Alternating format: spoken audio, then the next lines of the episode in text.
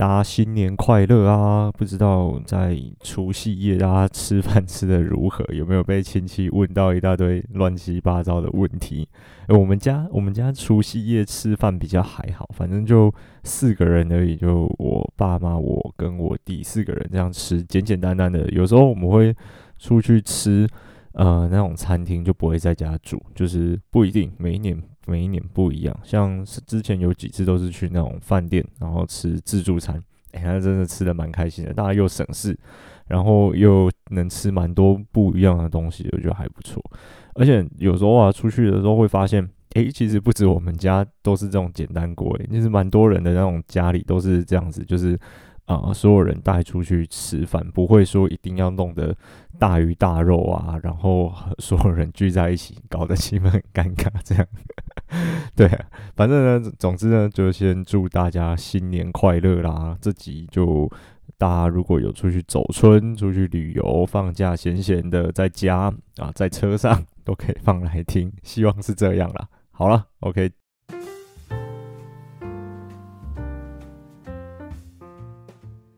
Hello，大家好，欢迎收听《登山者日志》，我是 Yusuke。哎，这今天是天长山看神木，还是天啊天长神木的下集？今天要跟大家分享第二天，哎，第三天跟第四天的行程。上一集有跟大家讲到，就是到甜甜圈谷嘛，这样子。然后，嗯、应该大部分我不知道大部分呢，就是应该有人就是有看到我前几天 IG 发的文，就是说啊，其实我们这一趟的行程主要是要去找巨木的，就是找一些蛮大蛮高的树这样。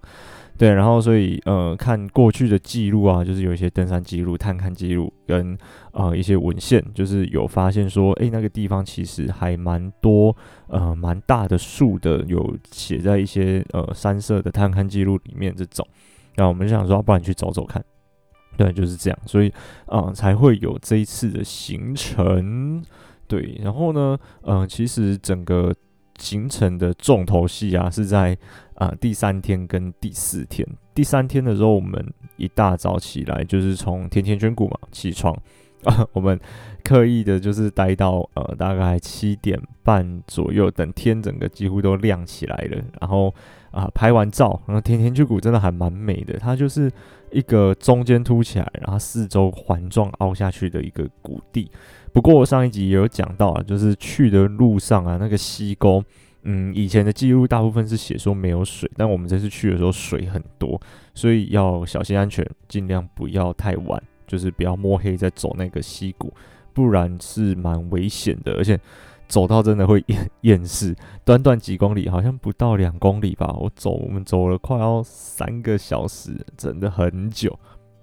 啊，所以就是下甜甜圈谷路上要小心。OK，然后我们就第三天从。甜甜圈谷出发，翻过它，哎、我不知道那个到底算，应该算南面的棱线吗？东南面，东南面的棱线之后呢，就是会会下到一个另外一个地方，叫做神秘池。路上基本上不太有明显的路基啦，就是抓一个大概的方向。然后沿着人线慢慢往下切，切一小段其实就到了，没有很远。记得，嗯，我我没有那时候没有认真写记录，因为啊真的太快了，咻一下就到了。然后到了之后，哎哎到了这样子，有那种感觉。对啊，然后就到神秘池之后，呃，我们在那边就是拍照，然后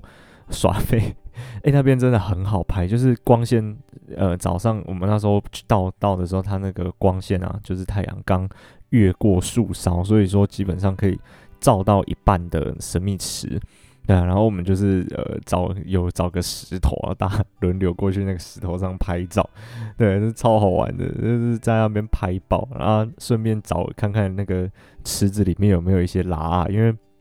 呃像有一些高山湖泊。像什么呃翠池，翠池里面就有一些豌豆蚬，就是它很小很小，它是一种淡水的一种蚬，就是拉啊那一类的东西。然后我们就在那边看有没有拉啊，然后沿途看看一些苔藓啊，那边因为很潮湿的关系，所以呃苔跟藓都还蛮多的，还蛮有趣的。对，就是嗯一个还蛮少人会去，然后还算原始，因为周围也看到蛮多红块跟扁柏。的一个高山的一个池子那种感觉，而且水其实算蛮多的，就是呃，应诶、一定是比翠池还多啦。然后，嗯，我觉得应该啊，可能没有跟能高和东军那几个比那么多，但是其实也算蛮大一圈的，就是走起来绕一圈也是还觉得还蛮大的，还蛮漂亮的，而且它的那个池水还蛮干净的，只是那一边。整个来说都还算蛮潮湿的，我觉得我在想那个地方啊，可能跟以前跟那叫什么甜甜圈谷那边可能是有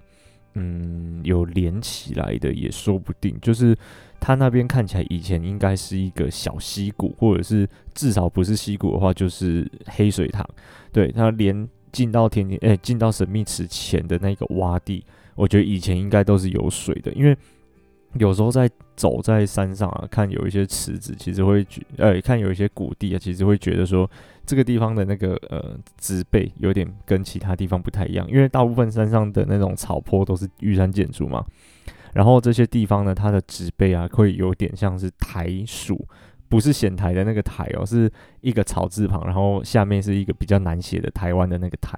台属，那它是一种莎草科的植物，对，然后这种都很难认，我们基本上都认不出来。常见的有暴林树柱台、短经树柱台、黄花台、红翘台，可能也有，对啊，但是嗯，那个没有，它没有开花，基本上很难认，真的认不出来。就算它有开花啊，有时候也很难认，对。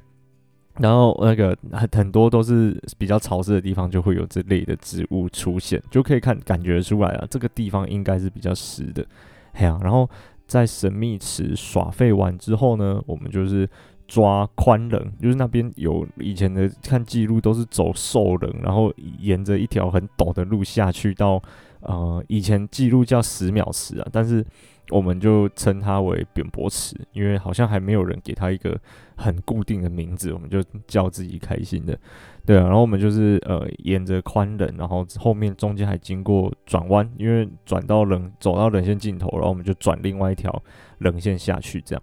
对，转另外一个方位，然后呢下到呃扁柏池，我们叫它扁柏池，因为那个地方附近啊很多扁柏。然后整个池子基本上都是被块木包围的，然后有一些倒木，甚至我、呃、我在呃有 po 一张照片，是我们大家很远的那种那个很远的合照。那我们站在的那棵树上就是一棵很大的倒木，然后它的直径可能有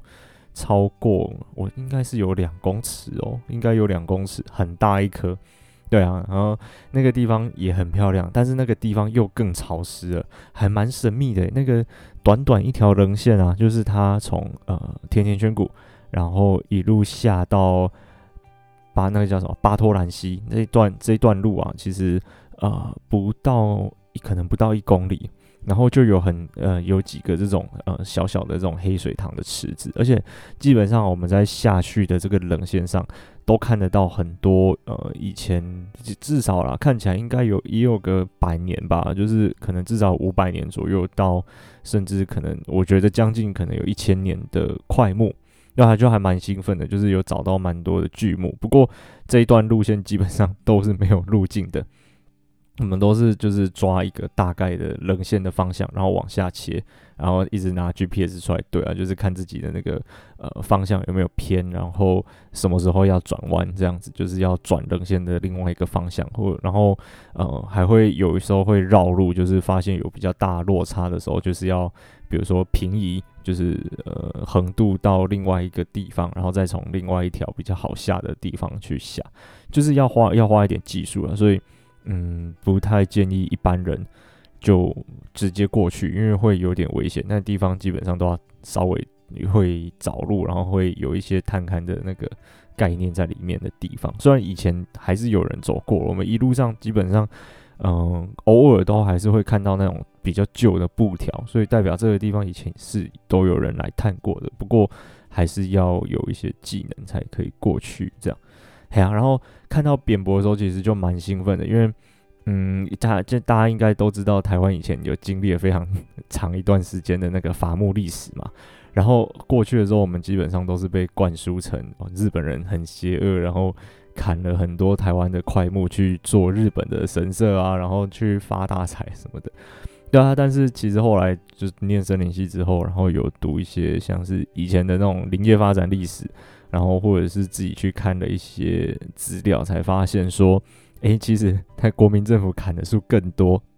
以前日本在台湾啊是三大林场，就是呃阿里山嘛，然后还有什么有点忘记了，八仙山，然后跟太平山吧，应该是这样。对啊，他那个日本人的三大林场，后来被国民政府搞成十二大林场，像什么林田山啊、哈伦哈伦那边应该也都算国民政府那个时期才开建开辟出来的这些林场。然后呃，才他们砍的树的量啊，也比日本的那个日治时期砍的数量还要更多。而且那时候日本人在呃伐木的时候啊，他们其实是有一些永续经营的概念在里面的，就是他们除了砍树之外啊，会种树。我们森那个森林系里面有一个东西叫做法正林的概念，就是假设呃柳杉好了，柳杉它的轮伐期是六十年一期，那我们可能就会把一整片林地分成六十等份，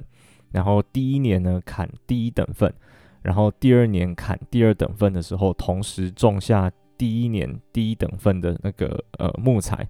然后呃第三年砍第三等份嘛，然后我们再种第二年的第二等份的那一块地。就是等于这样子，等于说我们砍到第六十年的时候啊，第一等份的树也长到六十年了，就是它又会回到新的那种轮伐期。对，这个就是很完美的一个永续经营的这种概念。那这个呃这样子的那状态就叫法正林的状态。对对，总之就是这样。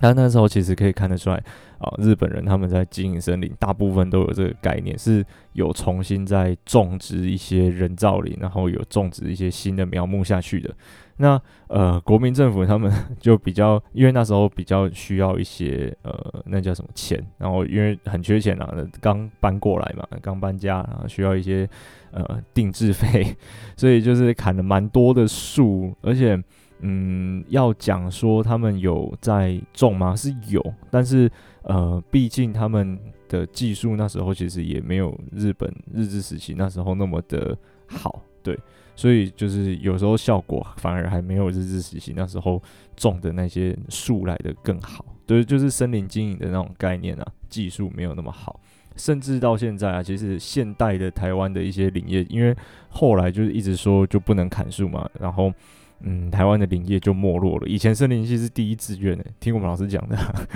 对吧？就是以前森林系老师都说，以前森林系第一志愿啊，你都不知道吼，那个人家哦不念医学院都来念森林系，对 对，这种概念，对啊，然后然后反正就是砍了很多树啊，所以我们现在看得到的这些神木啊，或者是巨木啊，我们觉得很兴奋，有这么大的树，其实很多啦，都是当年留下来，就是说。诶、这个其实诶、可能中间有被虫蛀了，然后或者是诶、这个分支太多了啊，木材没有通子圆满，这、就是一个森林系的专有名词，通子圆满的树，对，所以这些树不好用，或者是呃伐木的成本太高，例如说这个地方太深山了，然后我们砍下来的树要运出去太难了，所以就干脆不砍，先砍那些比较好利用的树。对，然后就留下来啊，变成是我们现在能看到的这些呃百年甚至千年的巨木们。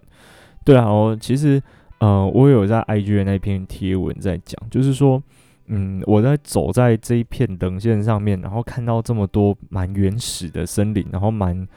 典型就是雾林带海拔大概两千多公尺会出现的这些呃呃植物的时候，还有这些巨木的时候，其实脑袋里面一直在想一些问题，像是嗯，哎、雾林带要是不起雾怎么办？因为其实大家大家知道，就是说呃，雾林带啊，算是一个台湾涵养水分非常重要的一个海拔带，对，然后嗯，这这个区区域啊，要是变干燥了，或者是呃，它如果之后不起雾了，要会会发生什么事情？没有人知道。那有研究其实有在发现说，呃，其实雾林带起雾的天数是好像越来越少，然后其实有越来越干的这种状况。然后特别是在极端气候发生，呃，极端气天气事件发生频率变越来越高的这种状况下，诶，未来到底会发生什么事情？或者是雾林带这些物种到底还能适应这个环境吗？没有人知道。然后也好，有就是说，诶。那这片森林为什么呃有办法涵养这么多水分，不觉得很神奇吗？那同样是森林，那为什么雾林带这个区域啊，它可以涵养的水分是很最多的？类似这种概念，或又或者是说，因为全世界只有六种块木，那为什么台湾会是块木分布的最南边？就是呃，其他的其他呃四种有两种在日本，两种在美国，纬度都是比台湾还高的嘛。那为什么台湾是块木分布的最南界？在往南就没有真正扁柏属这个属的植物，就是没有真正意义上的块木这个种类了。哎、对啊，就很奇怪。我在走路的时候在想这些问题，然后一边就是赞叹说：“哎、这个没有被砍到的这片森林啊，真的很美。”就是虽然建筑还是要 稍微小砖啊，大概到小腿肚，可能大腿到腰啊，但是不妨碍行走，而且建筑是干的，超幸运。然后就是呃抬头，时不时抬头在看那些树的时候啊，都觉得会跟他们在对话，就是说他们站在这个地方，其实已经啊几百年，可能甚至可能快要一千年了。然后呃这个地方在一千年以来的。气候或者是环境，甚至是动物的变化是怎么样？可能很久很久以前是呃人类还没有踏足到这个地方，然后这个地方可能是动物的天堂。那后来啊，可能开始有一些啊、呃、探查队或者是呃原住民啊、呃、原住民上来打猎，然后开始慢慢有人的踪迹。对，然后后来呢，可能有战争啊，或者是什么之类的，这个地方会不会也有被轰炸到？甚至是可能呃，有一些人他逃难，然后或者是躲避一些灾难，然后跑来这个地方去呃短暂的生存。然后后来呢，现变成是现在我们现在看到的这个样子，就是呃荒烟蔓草，然后没有什么人会，很少人会经过这个区域。那这些树它在这。几百年里面到底经历了什么？就是很很很让人好奇的一件事情。对啊，然后就是这样子，就是带着这些问题啊，一路下到那个巴托兰溪的溪底。然后我们 下到巴托兰溪的溪底的时候，那我们就是一下去，基本上就要先过一个小小小的潭，那大概是到大腿左右，要快要到鼠蹊部，就对，就是一一点。深小深度的一个深潭，然后那时候就很自豪的拿出了我的蚱蜢战鞋换上，然后过完之后，我、真的超冰的，那个水冰到我的脚，在过溪的时候都很痛，会刺痛，然后感觉快冻上那种感觉。OK，然后呃过了巴托兰溪之后，我们就在那边午餐嘛休息，顺便把我的脚晾干。我的脚晾干之后，我就想说，哎，我们都已经过到。溪的另外一头，因为我们是要过溪，然后等一下要上切到天长山的鞍部。对，然后我们在过溪的时候过过过去，然后吃午餐的时候想说，我就把脚晾干，我就可以把雨鞋换回去。然后呢，OK OK，就是这样休息了一阵子之后呢，我就穿上了雨鞋，很兴奋，就想说，哎、等下不用过溪了。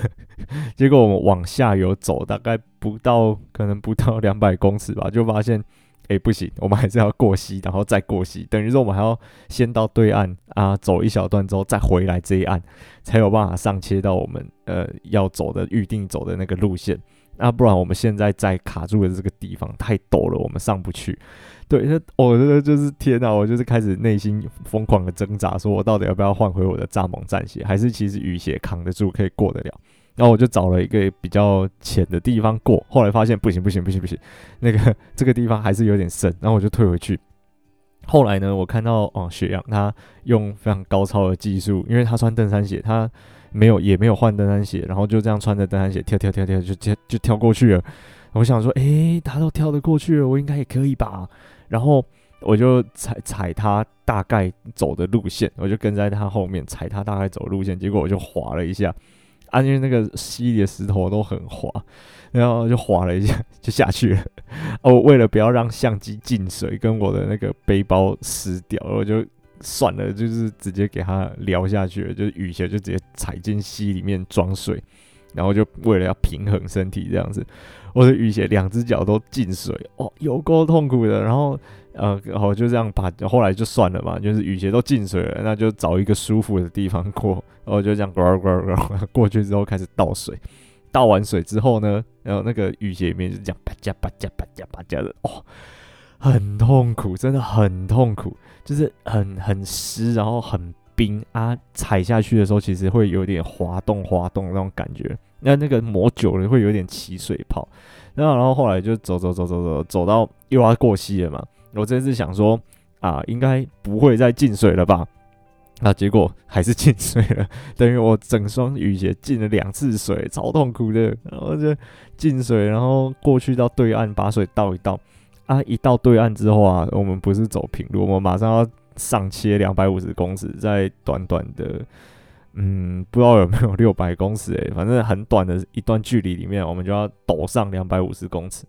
很累。然后那个雨鞋的那个鞋垫啊，因为泡水的关系变得很滑。然后我走到棱线上，就是走到我们要开始横渡的地方的时候，我的那个鞋垫已经完全是在脚的侧边了，不在脚底下。然后很湿很冰，好像爬完两百五十公尺还搞得很像我的脚还泡在巴托兰溪里面。我就想说我的脚到底会不会被泡烂？而且那个雨鞋鞋垫跑到侧边之后啊，踩起来真的很不舒服。反正就这样一直走走走走走，然后后来呃，虽然看等高线啊没有什么落差，就是基本上都是一一直沿着同一个海拔，然后往往前前进到会就会接到天长山的那个鞍部，就是我们今天预定的营地。那不过呢，因为那一段路实在是太少人走了，基本上都是猎路了啊，猎路基本上也看不到什么路径，那个猎人感觉好一阵子没来了，可能有几年了，就是。嗯、我们找到最新的乐色是二零二二年年初的样子吧，等于至少也有一年没有人来过了。对啊，然后就这样，就是一那一段路虽然等高线看起来很平，但是也是上上下下、上上下下的，不停在找路，然后不停的钻，而且那时候海拔就比较低了，就是呃大概两千。二左右吧，就是它不像在神秘池跟在甜甜圈谷那边，虽然有建筑，但基本上海拔还算高，所以底下地背都很干净。那边就真的是，呃，有时候地背看起来会乱七八糟的，嘿啊，然后就这样走走走走走走走，走了蛮长一段时间的，很厌世。然后后来就是终于到营地了，甚至我们中途还看到一个地方，想说还是我们要在就在这边扎营，因为它那边离水源稍微近一点点。然后后来没有，就想说不行，还是要到预定的地点扎营。然后明天可能隔天会比较省事，这样。然后我们就是走走走走走，走到天长山的鞍部。嗯，终于扎好营之后呢，我们有两个勇士去取水，因为我们看记录啊，下面有一个溪沟，那边说是有活水的。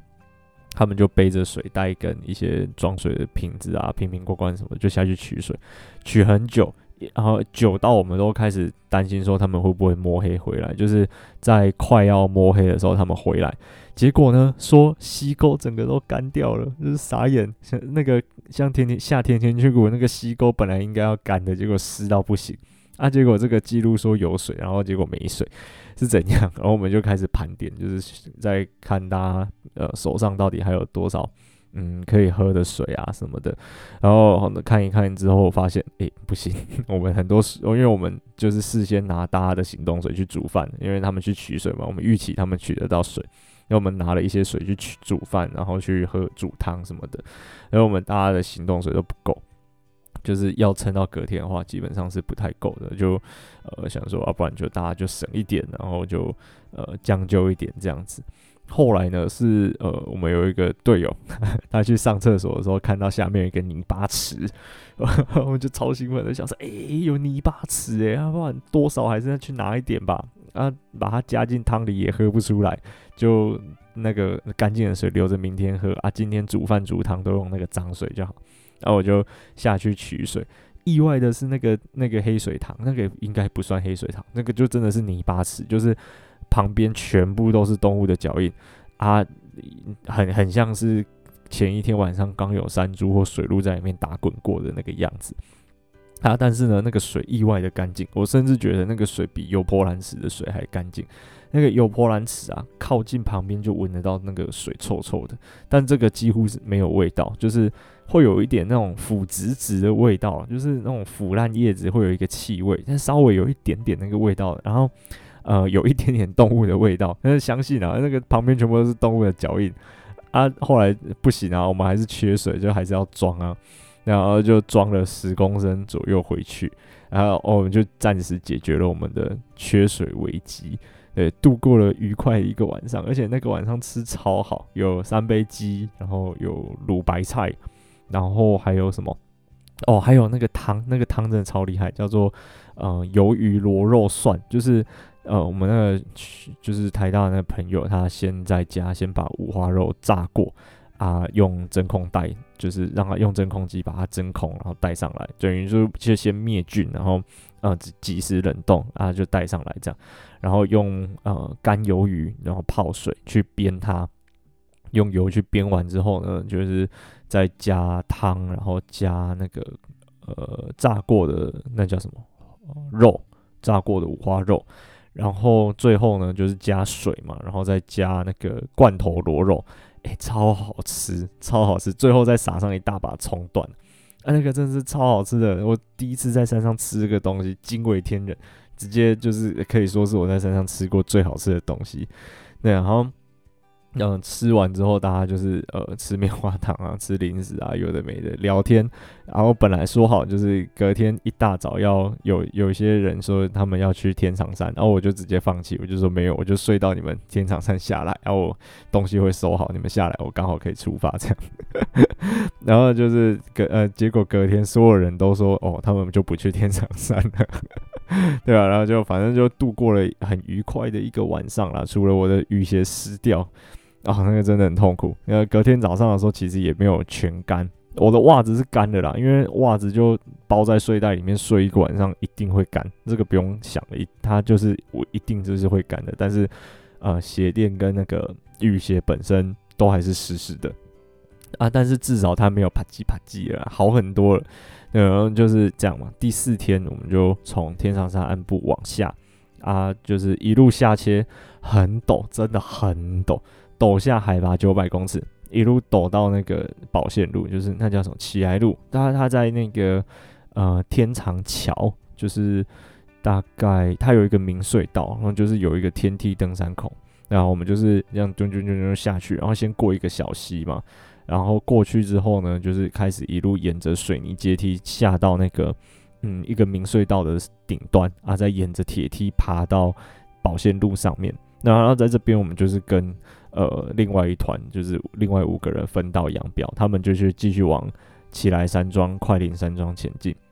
因为他们还要就是下青木下溪，然后上青木山，再上牡丹岩，然后巴沙拉哎巴沙湾阿街光头山那边出阿完达，然后我们就三个就直接走同门出去了。对，然后让我蛮意外的是，就是。能高越岭东段啊，从奇莱山庄到同门这一段，其实保保存的，到现在其实都还蛮好的，诶，路况还不错。我们还有遇到在天长隧道那个地方啊，遇到一对就是一些在施工的人，嗯，他们就是在做一些工程，这样，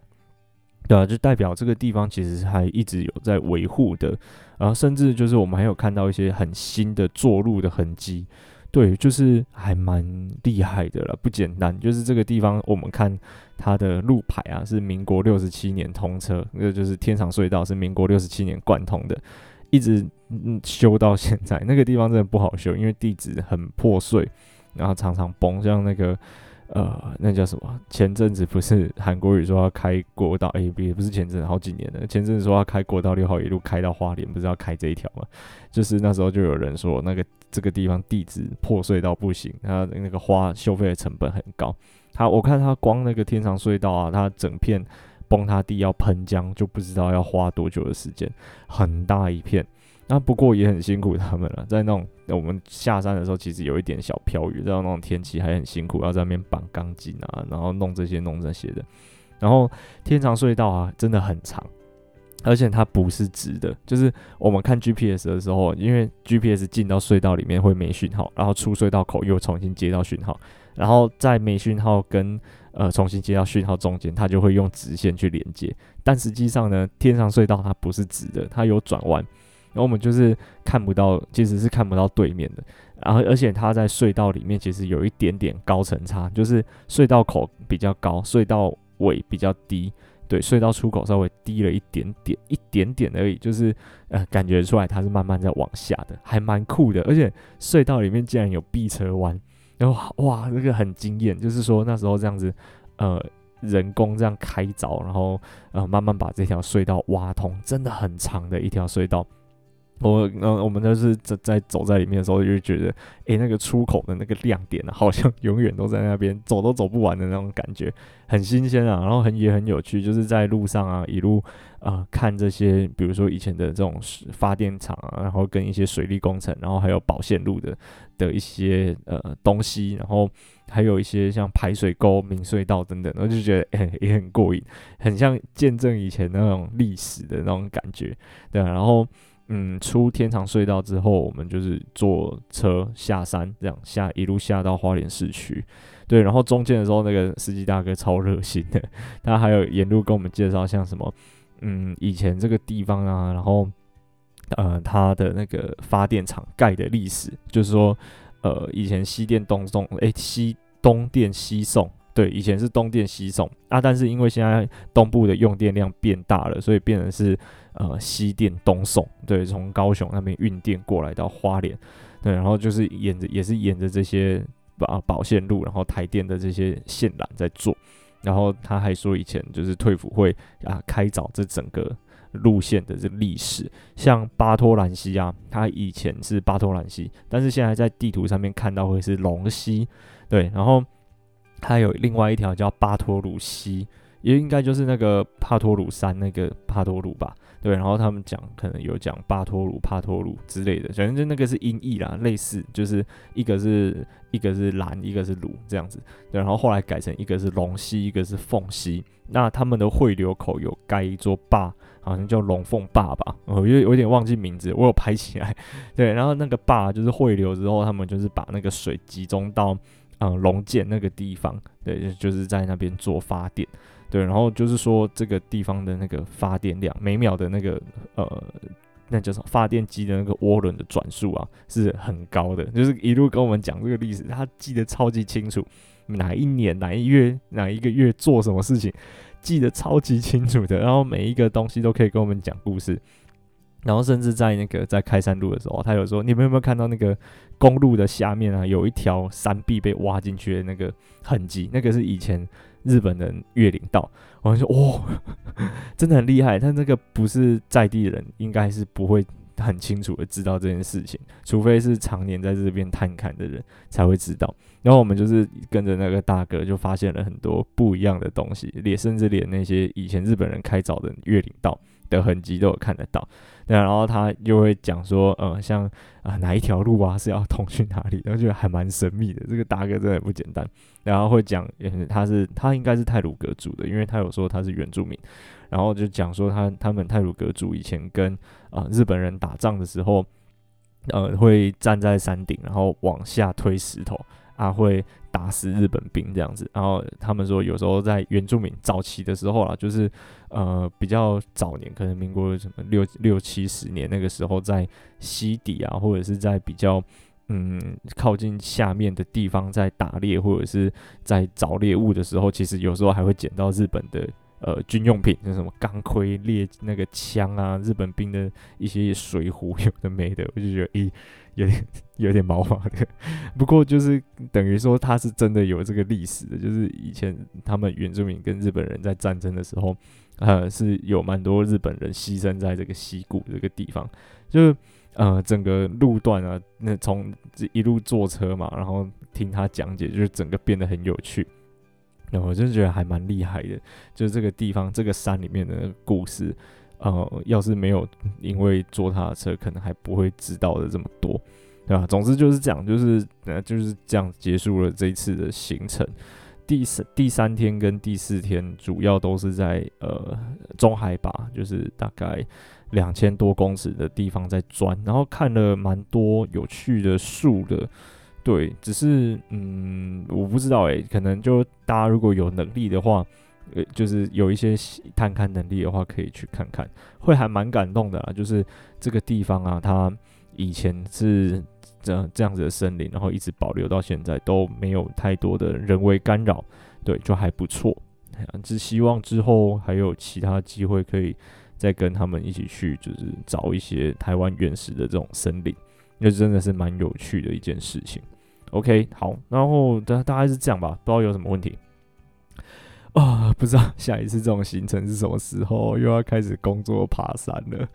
对啊，不知道大家有对于这次我的行程有没有什么想回馈的，可以回馈给我，就是在比如说呃 Apple Podcast 的留那叫什么评价评评论。呃，给星星的那个地方啦，对，然后或者是可以到我的 IG 或 Facebook，我有 Facebook 了，好像很多人不知道，那我有 Facebook，就是可以去 FB 找登山者日志就找得到，然后可能可以给我一些回响啊，这样我才大概知道说我可以之后往什么方向去呃改进，然后最后是呃这这今天要跟大家分享我的呃其中一个装备嘛的眼镜，然后今天想要跟大家分享的是我的裤子。嗯、其实一开始我那爬山的时候啊，穿的裤子可能跟很多人一样，就是那种运动裤。然后我那时候是在应该是穿那种 Hang Ten 买的那一种，呃，有点像登山的那种裤子，然后材质有一点点像，但是其实好像又不是的那一种。对，然后那个穿那件也穿了很多年，那件好像穿了两年还是三年吧，然后。后来是买了 Wildland 就是台湾自己的牌子啊，一件很便宜，一件也不到一千块，啊，就稍微比较好穿啊，比较快干一点点。但是有一个缺点是会臭，真的会臭。然后大概那个穿不久，那个大概穿也是应该也是有穿个两年了吧。后来就买新的，但是后来买了像 Montbell 的啊，然后前阵子小狐狸送我的那一件。然后还有什么卡瓦斯，跟好像就这样，我我有叫得出牌子的，好像就这这几件，大概有四件吧。我穿可能各穿有一次上山，后来都舍不得穿。对，那就是会觉得说，哦，这个裤子这么贵，然后上山损耗这么大，然后在那边磨石头、磨木头的，然后又又搞得整个都是土，下山还要很仔细的清，那就也会舍不得。然后后来又穿回那个 Wildland 的，对，就想说算了啦，就是呃坏掉就算了啦，这样子这种心态，臭掉臭臭的就算了，就是再换一件就好了，反正便宜，对啊，所以我的裤子一直都没有穿得很好。不过呢，呃，我有以前啊，我冬天上山的时候会再多带一件保暖裤，就是它内层是有点像刷毛、短刷毛那种感觉。然后外层啊，它是有点防风，然后滑滑的，就是有点呃防泼水的那种材质，我不太会形容，反正就是保暖裤，它会比较暖。啊。冬天上山的时候，以前我会带，但是后来发现那一件要穿到的机会实在是太少太少了，所以后来我就想说，如果真的冷，那我就在家外面再包雨裤，然后至少它会闷着嘛，就是比较保暖，也比较保暖啊，我就不带那一件保暖裤了，所以。嗯，后来的裤子的话，大概都是这样。对，然后，呃，我在小狐狸那一集好像有讲过，但是我这边再讲一次好了。就是小狐狸的裤子啊，它的膝盖的地方有做那种，嗯、皱褶剪裁，就是等于说它可以让膝部的活动活动空间增大。我觉得这个设计还不错，但是因为我上山有时候会绑护膝，然后它护膝绑紧的时候，基本上会让那个。呃，或就是剪裁的那个缝线的地方啊，会跟我的皮肤摩擦，所以有时候会蛮比较不舒服。所以后来就小狐狸那件就比较少穿，不然我真的很喜欢那件，耐磨，然后又不闷热啊，又有那个防泼水，然后又好看。这一这应该是重点，就很帅啊。但但是那个膝盖那个我真的没有办法，所以后来又穿回 Wildland。哎呀，就大概是这样吧。我的裤子的眼镜，哦，对对对，然后但是我的备用裤子我不会带，呃，那个裤子就是不会再带一件 YOLN 的那种一般的裤子上山，我就是带束裤，然后顶多再加一件，再多带一件那种普通的运动短裤这样。对，因为我后来其实要穿到呃，那叫什么备用衣物的机会实在是太少了，少到不行。后后，所以后来我就轻量化，就是我只带一件短袖加束裤加那个呃短裤这样。对，就是想说，呃，如果真的要换的话，那就换束裤好了。束裤因为通常那种天气啊，会用到备用衣物的天气都不是太好，就算换了，隔天还是会搞湿，所以就换束裤，然后。呃，就算湿掉了，它隔天干的那个速度也稍微快一点点，也比较不会像一般的裤子那么不舒服，然后会变得很重，然后会吸很多水这样。对，后来我的考量是这样。不过呢，可能还是要看每个人每个人的那个呃环境耐受度啊，对吧？你就是如果很怕冷的话，基本上束裤它是完全不保暖的东西，那它穿上去有穿好像等于没穿，只是差了一点点，所以会比较冷。所以大家还是要看自己的那种状况。而且我有一个问题是，我只要一流汗啊，然后去呃跟束裤接触，我不知道是材质的问题还是我体质的问题，我就会起红疹。有一次很惨，就是我呃那一次第一次穿束裤上山，因为那时候还有在当协作啊。大家知道，大家应该有看过协作吧？协作都嘛是束裤配拖，哎、不是配拖鞋，配雨鞋。现在有一些配拖鞋啊，那那时候流行的是束裤短裤配雨鞋，然后我就这样穿了，就是跟我同事两个人上山，然后结果我的那个脚下来的时候，整只脚快变红色的，超恶心的，然后痒到不行。